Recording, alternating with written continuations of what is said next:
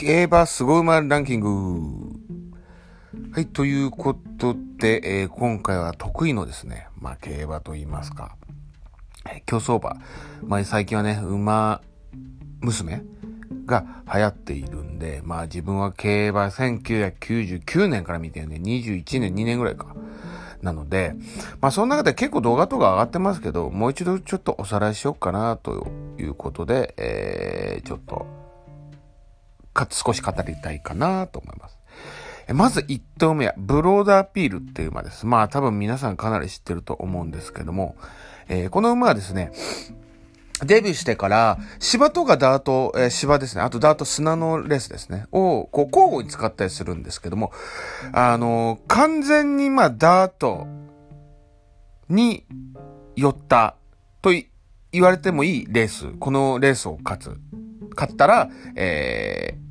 ー、その後、ダート路線に、えー、中心で使われたという。まあ、島のレースも出たんですけどね。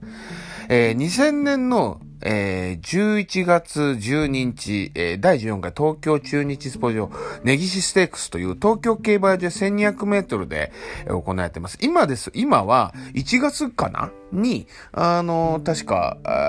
1400メートルとして変わった当時は、ちょっと冬の時ですね。11月の時に、えー、行われてました。えー、この時はブローダペルっていうのは竹幸四郎蒸気って今調教師になってるんですけども、えー、まあ乗られていって、えー、この時も一番人気なんです。はい。断然ではないんですけども、一番人気なんですけども、えー、このま追い込みということで一番最高峰にいるんですよね。あのー、動画が上がってると思うんですけども、本当に直線だけ競馬、あの、手綱をしごいてるだけなんですよ、竹幸四郎ジョッキが。で、ピッチ走法って言って、馬ってこう、漢方、大きいのが大飛びって言うんですけど、小さい歩幅であるがピッチ走法って言われて、ピッチ走法の馬は、まあ、馬場が悪い時、雨降ってぐちゃぐちゃになった時とかが、えー、結構こう有利と言われてるんですね。で、この時は、まあ全然両馬場だったんですね。だけど足の抜きのいい馬場で追い込みもまあまあ届くような感じではあったんですけど、まず2着、結果2着になったエイシン・サンドイスっていうのがものすごい飛ばす馬なんですね。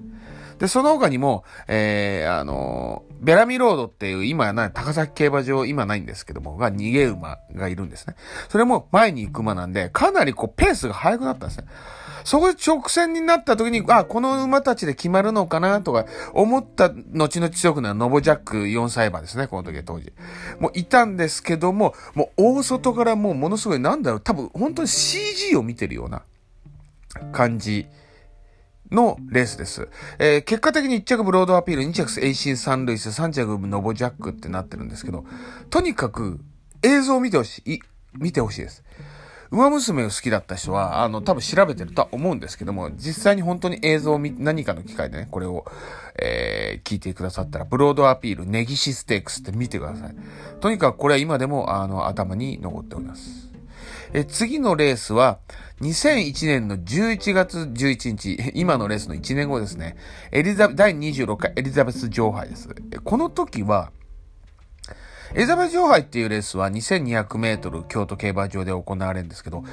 週華賞、えっ、ー、と、大花賞、オークス、週華賞って3歳馬、まあ当時4歳ですかね。3歳馬が、えー、参加を目指してたんだけど、そこで集大成として、コバ、いわゆる1歳年上から以上の、今でいう4歳、5歳、6歳、7歳以上で戦う、本当のチャンピオン決定戦なんですね。この当時、えー、テイエムオーシャン、レディパステル、ローズバドという三歳牝馬に加えて、前年の秋華賞馬ティコティコタックもいて、えー、で、えー、まだ無冠なんだけども、えー、自由はあの、芝ダート問わず、えー、活躍できたトゥザビクトリー、武豊騎手がいたんですね。で、レースはこの5頭がもう人気です。他の5頭はない。まあ、結果的にこの5頭が独占するんですけど、その独占の仕方がすごい。まず逃げるのは、えー、確か、山下スーザンだったかな？阪神ジメナフィーズ勝った。言うんですけど、まあ、その番手とかにテーモーシャンとかいて、ティコティコタックがそれでレディパッセルもいました。で、後ろにローズバダ追い込みなんですけど、トゥザビクトリーという馬は2ゲームだったんですね。気象が悪くて。ところが、このレースではなぜか後方で折り合いをつけて専念するという、もう奇策ですよ。そして直線に向かって低モーションが先行する。で、ティコティコタックがいて、レディパスサイがバーって行った時に、えっ、ー、と、ツザビクトリーとローズバードが一気に大外を強襲するって、5頭ほぼ横並びでバーって、あの、入選するんですね。結果的に硬かったんですけども、非常にこの G1 で5強がそのままこう、着差は多分0.1秒以内に多分3頭、5頭か。入ったので、すごく見応えのあるレースです。あの、2001年のエリザベス女王杯をぜひね、これ見ていただきたいかなと思って、今でもそのブロードアピールと同じぐらい脳裏にこびりついてますね。で、最後が、えー、2000年11月19日の第17回マイルチャンピオンシップです。えー、この時は、えー、人気はまあ、エイシンプレストンであったりとか、キングヘイロー、ブラックホークっていう、こう、まあ G1 を勝ったことある、G1 実績ある馬が、えー、出てたんですけども、えー、この中でですね、えー、アグネスデジタル、後々に G17 勝するのかなあるんですけど、全くのノーマークでした。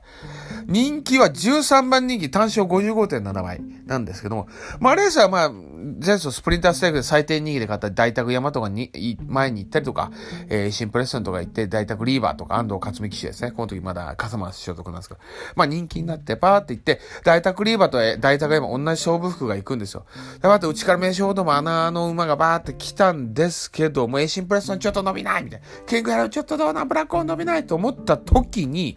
あ、もう大宅リーバー、大宅山とか決まるのかなと思って、最後の100メートル、大外からアグネス・デジタルが一気に飛んできます。これ見てください。すごい、そのブロードアピールとか、その、ローズバドとかもそうだけど、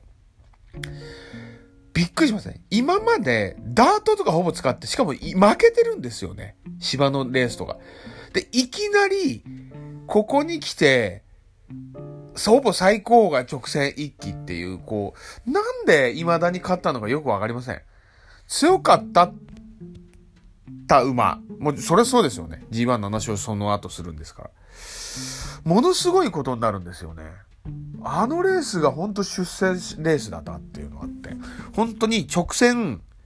ブロードアピルトがローズバード、あの、あ勝ったトゥザビクトリーに迫るローズバードもの足もすごかったんですけど、アグネスデジタルの足って本当画面外から飛んでくるんで最後、100メートル。すごい足でしたね。上がりが33秒とかかな。そんなのないのかな ?34 秒だ。なので、ぜひこのアグネスデジタルの初めての G1 勝利かな。その前に大いでは勝ってんだけど、芝は初めてですね。えー、アグネスデジタルの動画をぜひ見てください。えー、2000年の根岸ステークス。ブロードアピール。2001年のエリザベエリザベス女王杯、えー、トゥザヴィクトリー。そして2000年の、えー、マイルチャンピオンシップ、アグネスデジタル。このね、えー、3頭のレースをぜひね、えー、ちょっと見ていただけたらなって思います。今日は、えー、すご、すご馬レース